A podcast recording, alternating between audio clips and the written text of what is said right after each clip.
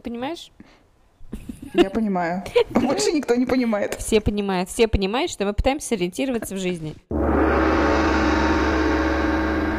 Это подкаст «Сегодня мы многое поняли» про то, что происходит в нашей жизни, когда в ней появляются дети. Мы стараемся не обобщать свой опыт, а просто обсуждаем его. Ну что, у нас сегодня планируется нетривиальный выпуск? Да, у нас какой-то сегодня сентябрьский выпуск. Нет-нет, он не, нетривиальный не потому, что сентябрьский, а потому, что у тебя горят трубы. Нет, они, кстати, у меня уже перегорели. Но тем не менее, ты планируешь со мной поговорить на тему, я тебе уже весь чатик исписала, в который я не очень сильно компетентна. Но тебя это не останавливает. На самом деле все достаточно прозаично. И почему выпуск сентябрьский? Потому что сентябрь все зашевелились после лета, чтобы озадачиться тем, куда впихнуть своих детей в учебный период. И это касается не только школьников, да, со всякими дополнительными занятиями, но и дошкольников, с которыми мы тоже имеем дело. Короче говоря, все ищут передержку. Да, я сейчас расскажу маленькую предысторию. У нас угу. э, дети не ходят в детский сад. Так складываются обстоятельства нашей жизни, что мне нужно будет задуматься над тем, чтобы отдавать в садик детей только тогда, когда мы сможем переехать. Мы планируем переезд. Переезжать будет достаточно далеко. Если сразу давать садик туда, где мы планируем жить, нужно будет возить по 50 минут в один конец, что нас не очень радует. В детский садик около дома мы не видим смысла уже отдавать, потому что, во-первых, садиков хороших я не вижу, а во-вторых, потому что на адаптацию в этих садиках ушло бы слишком много времени. А наша старшая дочка через год в школу, их хорошо бы отдавать в тот садик, где часть детей пойдет с ней в одну школу. А сына отдавать, в общем, как бы можно еще и не отдавать по-хорошему. Но в какой-то момент, вот сейчас мне нужно будет брать на себя нагрузку со всякими подработками. Тоже складывается так обстоятельства, переезд даром не дается, скажем так. И я в каком-то раздрае э, в этом смысле, потому что понимаю, что не могу пять дней в неделю, одна, у меня муж сейчас очень много работает, заниматься детьми не потому, что мне не хочется, на самом деле мне бы даже хотелось, а просто потому, что навалилось много всего вокруг, такого, с которым мне нужно разбираться как взрослые, да, не привлекая туда детей. То есть э, вариант, пусть дети играют в лего в одной комнате, а я в другой в этот момент работаю, или там с кем-то о чем-то договариваюсь, или езжу что-то делаю, изучаю, не наш вариант. Зачем э, сейчас вот я затеял этот разговор, который вот именно я накидываю, а ты... Э, Пытаюсь отбить. А я все кидаю, мячики кидаю, а ты все отбиваешь и отбиваешь. Смотри, почему я решила поделиться этим с тобой и с нашими слушателями. Кстати, наши слушатели, пожалуйста, если у вас есть какие-то идеи, пишите, потому что это открытый вопрос, искренний, остро стоящий. Я с удовольствием почитаю, может быть, будут какие-то идеи у кого-то, и я с радостью ты меня со счетов не списывай, может, я тебе что-нибудь скажу разумное. Ну, если Аня мне не сможет помочь. Ань, какой у меня к тебе вопрос? У тебя есть очень хороший менеджерский опыт. Я хотела бы тебя попросить посмотреть mm-hmm. на всю эту проблематику с точки зрения, условно говоря, управленца. Как вот это делается холодной головой, не беря в расчет там дети, не дети. Я догадываюсь, чего ты от меня ждешь, и мне кажется, я тебя сейчас жестоко обломаю. Нет, нет. Ну как нет? Смотри, есть ситуации, когда ты к результату эмоционально не привязан. А есть ситуации, когда ты сильно привязан эмоционально к результату. И это абсолютно две разные ситуации выбора. То есть ты считаешь, что когда человек эмоционально вовлечен, то это выбор будет вообще строиться не так, как... Э, Давай я тебе пример просто приведу. Допустим, у тебя есть какая-то муторная, не слишком важная задача. Тебе вот нужно что-то выбрать. Что мы делаем? Допустим, открываем Excel, каждого из претендентов вносим, берем параметры от 1 до 10, проставляем по каждому параметру и смотрим, кто больше набрал очков да? Ну, простая совершенно история. У каждого параметра, если прям тебе хочется, можно сделать вес, что этот весит больше, угу. чем другой. Такая ситуация возможна только и исключительно тогда, когда ты эмоционально не привязан к результату. Когда ты эмоционально привязан к результату, как только ты открыл эту Excel, ты сейчас себя пытаешься убедить в том, что покопавшись в сортах дерьма, ты выберешь что-то чуть лучшее, чем э, все остальное. Согласна с тобой отчасти. Потому что когда тебя устраивает что-то, ты примерно сразу понимаешь. А вот не знаю я, кстати. Может быть, у других людей это устроено иначе, но я за себя скажу, что я очень быстро делаю выбор, даже в бытовых каких-то ситуациях. Серьезно? А я вот наоборот. Знаешь, как я одежду в магазине в офлайновом выбираю? Как? Я вот так вот оглядываю, они ко мне боком на вешалке висят. Ты, ты и ты. Выбираю три вещи и иду их мерить. Я неоднократно для себя перепроверяла, да, я думала, ну это ну ерунда какая-то, не может быть, я что-то пропустила. И каждый раз, когда я перепроверяла, я останавливалась именно на тех трех претендентах, которые я выбрала вот быстрым взглядом изначально. Правда. Поэтому какие-то долгие размышления, они для меня означают, что я по сути себя пытаюсь уговорить и убедить в том, что да не, ну нормально. Вот это круто. У меня вообще по-другому. Я долго, долго, долго выбираю, много сомневаюсь. А почему? Ты боишься что-то пропустить или что? А я не знаю, просто у меня всегда в жизни большие проблемы с принятием решений. Ну, не то, что большие. Каждый выбор для меня это что-то важное. Даже какую-то шмотку я когда покупаю, ну, я так думаю долго. Тут две ситуации. Когда ты видишь, это мне надо, или когда ты можешь себе сказать, о, это мне точно не надо. Ну, я так, знаешь, а надо ли мне это? Ну, значит, не надо. Обычно не надо. Я себе именно так отвечаю на вопрос, вот, а надо ли мне это, это означает ответ нет. Да, я тоже. Я достаточно аккуратна в принятии решений, но делаю выбор, то есть у меня в жизни все-таки что-то происходит, мы знаем, достаточно динамично происходит. Просто мне достаточно сложно. И тут я как раз вспомнила, у меня есть хорошая подруга, супер крутой блогер и фейс-инструктор. Это значит, морду лица она учит делать? Да, такому ЗОЖ и хорошему внешнему виду. Она просто очень активная, очень подвижная и очень прокачанная, и большой опыт, и вообще она э, большой молодец. Я прям от души ее посоветую. Ее зовут Наташа Жаркова, mm-hmm. у нее есть Инстаграм Фейс-культура. Она крутая мама. И, собственно, когда я обсуждала с ней эту проблему, я, поскольку у меня возникла проблема, тоже решила ее транслировать на всех и сравнить разные варианты. Она мне посоветовала, например, если ты не до конца уверена в той школе, в которую ты отдаешь или в которую ты планируешь отдать, а, ты сделай так, э, составь список, там, не знаю, шот-лист из пяти школ, которые тебе нравятся, угу. которые тебе подходят по тем или иным параметрам.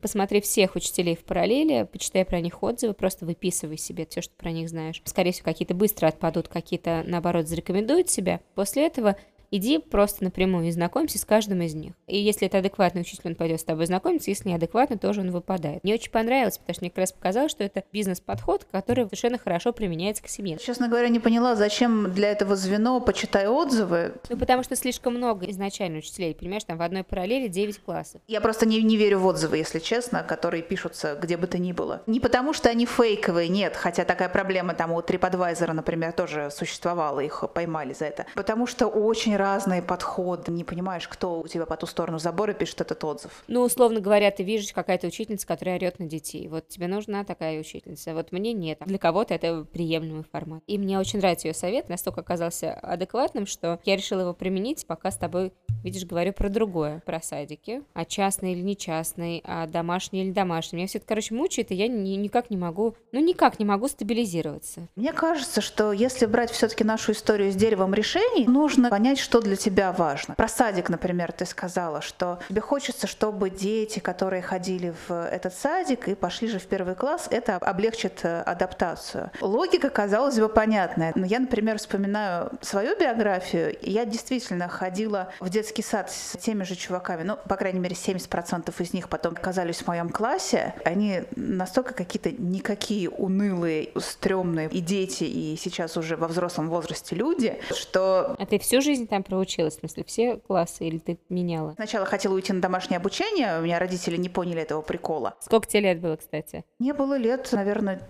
10. О, нормально, быстро. Ты я в 12 поняла, что мне нужен экстернат, и к последнему классу реализовала свою идею. Я потом просто в восьмом классе забрала документы. Самое удивительное, что мне их отдали. Я просто пошла в школу, сказала, я у вас больше не буду учиться, давайте мне мои документы. По идее, должны их отдать взрослому. Я помню прекрасный момент, когда я сижу с папочкой со своими документами на пороге своей школы и думаю, куда идти. То есть у меня было очень много идей, начиная от водителя троллейбуса, заканчивая топом московских лицеев. Я просто не понимала совершенно, куда себя предположить приткнуть. И, как ты понимаешь, я ни с кем не советовалась. Короче говоря, те чудесные люди, с которыми я была в детском саду, потом в одном классе, оказались какими-то некачественными. Поэтому то, что ты с одними и теми же людьми идешь по жизни много лет, иногда это абсолютно проигрышная стратегия. Согласна с тобой, да. Смотри, проблема сейчас стоит такая. Вот детский сад. Есть два варианта. Есть частный садик на полдня, и чтобы я параллельно там что-то делала удаленно. Потому что целый день частного садика нам это сейчас ну, очень не кстати. А ты глупо. вообще ресерчила, сколько стоят частные детские садики? Даже с ними разговаривала, ты что, я А. обзванивала и даже заходила. Да, у нас частные садики стоят дофига. Честно говоря, я прям-таки была изумлена этими суммами. Мне кажется просто, что значительная часть частных детских садов отсекается тупо по финансовому цензу. Да, и даже мне муж сказал, ты можешь выйти на работу, чтобы полностью оплачивать частный детский садик для одного из Класс. детей. Примерно столько ты сейчас будешь получать. Да, на полный день и одного из детей. А со вторым ходить на работу. На самом деле нет, потому что няня стоит дешевле. Да, няня на двоих будет стоить столько же, сколько садик частный на одного, это правда. Ну вот видишь, вот, отсутствие выбора всегда немножечко облегчает выбор. Ты вот, например, рассказывал, что у тебя есть знакомые, которые завели... Частное учебное заведение, да, действительно, мои приятели его организовали, и основной причиной стало то, что большинство их собственных детей нуждалось в таком учебном, учебно-развлекательном заведении. Это было очень познавательно, потому что весь прошлый год они делились успехами и неудачами своего бизнеса. Короче, устроено это так. А, Класс формируется из детей, которые хотят заниматься в семейном классе. А, С родителей берется помесячная плата. Этой платы хватает на то, чтобы нанять учителей и платить учителям зарплату, и чтобы платить за аренду. Что я поняла из всего из этого? Что слово «частное» не означает вообще ничего, и самое главное, оно ничего не гарантирует.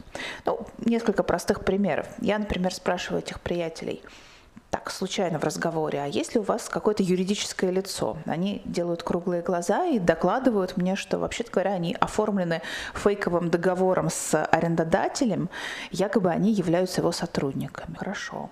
Ладно, я не спрашиваю, есть ли у кого-то медкнижки, я знаю ответ на этот вопрос, но вот, допустим, они готовят супы и бутерброды на своей кухне, а потом возят это все в свое учебное заведение.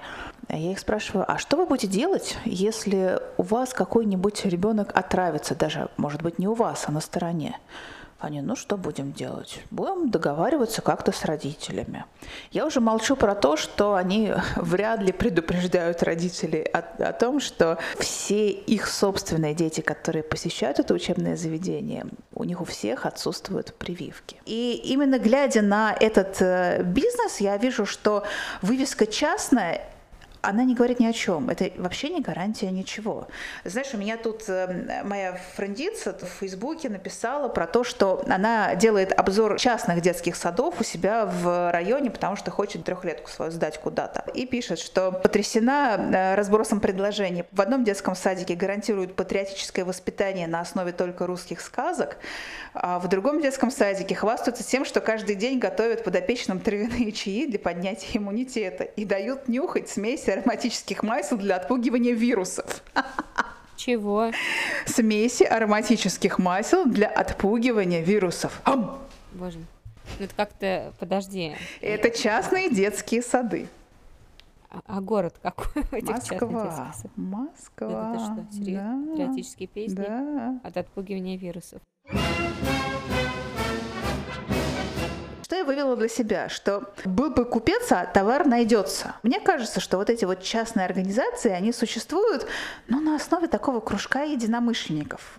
У них могут быть в принципе, какие угодно идеи. Дальше уже как-то на этот кружок единомышленников притягиваются или не притягиваются другие люди. И когда ты вообще со всеми неизвестными ищешь себе какой-то детский сад или какое-то учреждение, главное не вступить э, в ту область, в которую тебе бы не хотелось вступать вообще.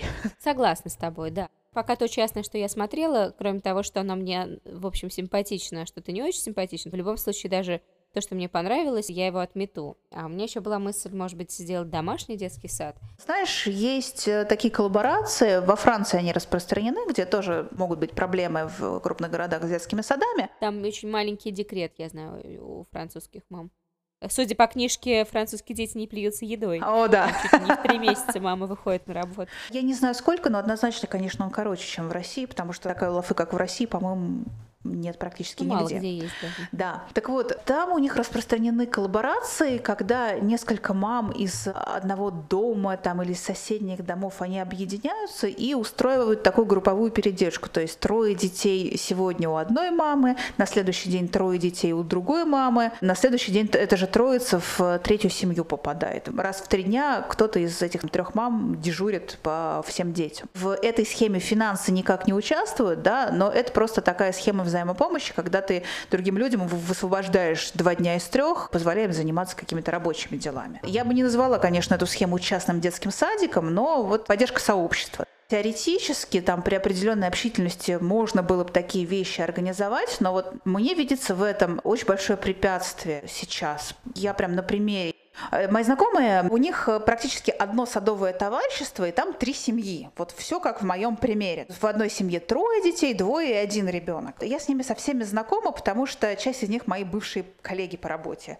И я говорю вам, чуваки, ну у детей, конечно, немножко разный возраст. А что бы вам не объединиться и так, чтобы эти дети все тусовали там вместе у кого-то на участке? Всем тоже нужно как-то высвобождать время. Я просто встретила стену непонимания. Знаешь, чем связано? Угадай. Что обо мне подумают? Нет, у всех Боже очень разные принципы воспитания. Настолько разные, что родители сочли, что принципы воспитания соседа совершенно неприемлемы для них. Каково тебя, а? А, кстати, интересно, но это вот от обратного, потому что считается наоборот, чем больше разных типов моделей общения. Да, что видовое разнообразие, оно как-то формирует, да. Угу, да, коммуникативные их особенности, способности договариваться, действительно, это как раз очень должно хорошо влиять. Но, видишь, не все родители готовы к такого рода экспериментам, потому что они видят, что что-то очень сильно отличается. Ну, слушай, если моя дачная соседка будет орать на детей, на своих, я думаю, что я к ней не подпущу своих детей. А ты подпустишь?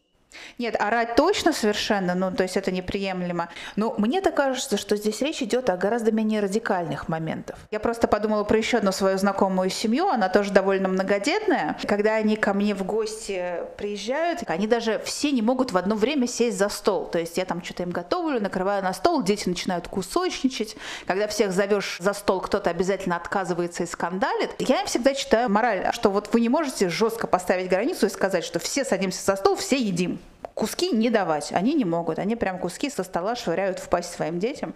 А всего сколько детей? Трое. Я так думаю, можно было бы, конечно, когда-нибудь своего отдать, но нет, наверное. То есть, видишь, барьеры и границы, они стоят гораздо ближе того, орут или не орут. Они гораздо ближе каких-то очевидных нарушений то, что сейчас рассказала, я вспомнила о том, что у меня есть очень большая травма детского садика своя, потому что я э, всегда была и всегда чувствовала себя домашним человеком, mm-hmm. я до сих пор чувствую себя очень домашним человеком, а в детский сад ходила ну вот от звонка до звонка. Там нас по попе шлепали, и вообще там было достаточно мирсковато.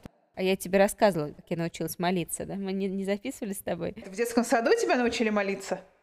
Да, это прекрасная история о том, что у меня был в детстве э, одногруппник в детском саду по имени Илюш Куликов. Потом его семья эмигрировала в Канаду, и на этом его след в моей жизни затерялся. У нас воспитатели в детском саду в тихий час сваливали покурить, не знаю, потрепаться, а дети, конечно, бесились. Воспитатели возвращались, когда они слышали какой-то шум, они давали по попе всем, кто под руку подвернется. Как-то раз мне надавали по попе. Мой друг говорит, слушай, знаешь, почему меня не отшлепали? Потому что я молился.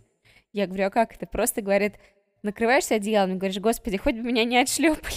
Какое-то время входит снова воспитательница, снова вид крик. Я, значит, молюсь, как меня научил мой друг. Я говорю, слушай, подействовал, я сейчас молилась, и меня не отшлепали. Говорит, а я, представляешь, забыл помолиться, и меня как раз отшлепали на самом деле это как раз причина, почему травматические воспоминания из детства. Это причина, почему ты так долго выбираешь детский сад, понимаю. Потому что я не могу, да. А может быть задача не в том, чтобы выбрать офигенный детский сад, а может быть, э, смысл в том, чтобы ребенка научить совсем с этим, взаим... я имею в виду не терпеть побои, взаимодействовать, да, а быстро реагировать. Реагировать, да, научиться говорить. Да. Меня это не устраивает. Мама, мне здесь плохо, мне не нравится вот то-то и вот это. Потому что, конечно, случаются такие ситуации, когда что-то происходит нештатное, а ребенок, э, ну, считает, что, может быть, это и нормально, что так и должно быть. Как раз может быть смысл в том, чтобы научить ребенка реагировать на какие-то красные флажки и делиться делиться этим. Я думаю, что как раз с этим у нас все будет хорошо, по крайней мере, с Варей точно, с Матвеем. Да, Варя, я не ну, сомневаюсь. Не, не знаю, пока просто он маленький еще, я не до конца понимаю. Uh-huh. А с Варей, я думаю, что она, ну вот просто моментально такие вещи сечет, и я думаю, что они отреагируют, ну, в смысле, если что, хорошо. Так может быть, это тогда дает тебе больше права на ошибку? Может быть, да, просто я не хотела бы, чтобы они сталкивались ну, с таким опытом хотя бы на десятую часть похожим на тот мой травматичный опыт, который был. И это такая загадка для меня, я думаю, что мы сегодня с тобой не придем к ее решению. Хочу вернуться уже так не очень надолго к второй теме моего запроса про всякие занятия дополнительные, что я выбираю занятия достаточно тщательно. А вот это вообще долго. для меня непонятная область. Э, ты их для какой цели выбираешь? Я придерживаюсь концепции, что есть определенное количество типов деятельности, которые развивают так или иначе интеллект. Есть подход про несколько типов интеллекта. Ну, типа вербальный, социальный. Ну, там типа физический, да, социальный, есть там пространственный, вербальный, да, вот все вот эти типы интеллекта, там цифровой, все дела. Ориентируюсь на эту концепцию, да, uh-huh. считаю, что так или иначе нужно не то чтобы специально, прицельно и насильственно, я как раз наоборот за ненасильственное, нужно как-то их так или иначе развивать. Детский сад и школа, оно дает какое-то общее развитие, да, но при этом именно узкие специалисты специалисты могут тебе помочь развиться в той или иной сфере. Прикольно, что ребенок там не в школе на уроках музыки развивается, а занимается так или иначе чуть-чуть музыкой. Ну, ходит, условно говоря, там в музей Глинки на какие-нибудь мероприятия, играет на инструменте или что-нибудь еще. То есть у тебя развивашки, mm-hmm. они для того, чтобы подтянуть недостающие интеллекты, так сказать, или они наоборот для того, чтобы развить то, что тебе кажется наиболее выдающимся? У меня сейчас двойной подход. Двойной стандарт. Двойное дно. Двойной виски. Двойной вандам. Нечем крыть. Я слушаю, слушаю тебя внимательно. И у меня, собственно, подход такой. С одной стороны, по-моему, прикольно, когда дети основу имеют везде примерно ровненько, то есть у них у всех есть везде старт. И дальше, чтобы было от чего уже отталкиваться. Но мы, очевидно, знаем, что вот сейчас я вижу, что у нас Варя абсолютно мышечный тип, она вот абсолютно физическая. Матвея mm-hmm. там вот, ну, непонятно. Но при этом природа его занимает сильно. Прикольно ему продолжать вот в этом развиваться, потому что ему это нравится. У меня концепция все-таки такая, что я бы хотела, что примерно к подростковому возрасту они уже понимали, ну, в каком направлении более-менее двигаться. Тебе кажется, это реально? Да, абсолютно, да? я считаю, что Нет, да, я прям уверена, да. что нет. У меня такого не было, но среди моих знакомых много везунчиков, которые уже вот 15 лет у меня. И ты думаешь, это потому, что их в детстве водили на какие-то занятия? Нет, я думаю, что просто они, ну, мой муж понимал, например, да, какие у него ведущие стороны. Он выбирал себе профессию, уже вот к концу школы он уже вообще точно понимал, куда он хочет поступать. Мне кажется, это просто карта легла, то есть это вообще никак не зависит. Слушай, у меня троюродный брат с пяти лет хотел стать журналистом. Я сейчас разговаривала со своей приятельницей э, зоопсихологом, которая вот, вот прям с рождения хотела стать биологом. Она говорит, что она вообще просто... А ты кем, ты кем хотела стать с рождения? Я никем не хотела стать, на самом деле. Я тоже. Вот мы теперь и блогеры с тобой, и подкастеры. Хорошая мама, мне кажется, мы с тобой, и, по-моему, достаточно искренне, мне кажется, это уже неплохо. Без двойного дна. А, уже без двойного дна, да? Уже выбросила одно по дороге, да? прикольно не перегрузить детей. Просто когда дети ходят полный день в садик, а потом еще на какие-то занятия, а потом еще на те занятия. И я думаю, когда же они будут отдыхать? У них, ну, условно говоря, работа, потом еще работа, а потом еще работа, еще работа. Все они как у взрослых, да, все так. Я считаю, что вот, это неправильно. Вот, вот. Я своего мнения не имею на этот счет, а, потому что я абсолютно и полностью сливаюсь с мнением Катерины Мурашовой. Я несколько лекций ее слушала, они доступны в Ютубе, наверное, повесим ссылочку. Она биолог по образованию, я очень уважаю людей с первым биологическим образованием. В результате я полностью присоединяюсь к ее мнению по детским кружкам. Значит, она считает, что э, развивание развивашечки с годика или с полутора лет – это абсолютное зло, потому что учитываем периоды детского развития. До трех лет мы осваиваем предметный мир. С трех до семи лет ведущим занятием является ролевая игра, в которую ребенок осваивает даже не столько предметный мир, а сколько мир социальных взаимодействий. Все эти чудесные развивашечки – это в лучшем случае бантики, а в худшем случае это тяжелая нагрузка на ребенка, которая у него отнимает время и ресурсы от его основного занятия. Сначала Согласна познание предметного подходом. мира, а потом познание социальных взаимодействий. Сегодня мы многое поняли. Наконец-то. А то мы что-то давненько ничего не понимали с тобой. Да, мне очень нравится то, как ты э, подытожила это про развитие. И действительно, я полностью с этим согласна. Завершим этот выпуск давай на том, что я уйду думать. Очень надеюсь, что мне еще подскажут, как мне действовать в моей ситуации. Наши многочисленные слушатели, которых мы каждого и всех очень любим. Пишите обязательно, потому что тема такая острая, острая тема.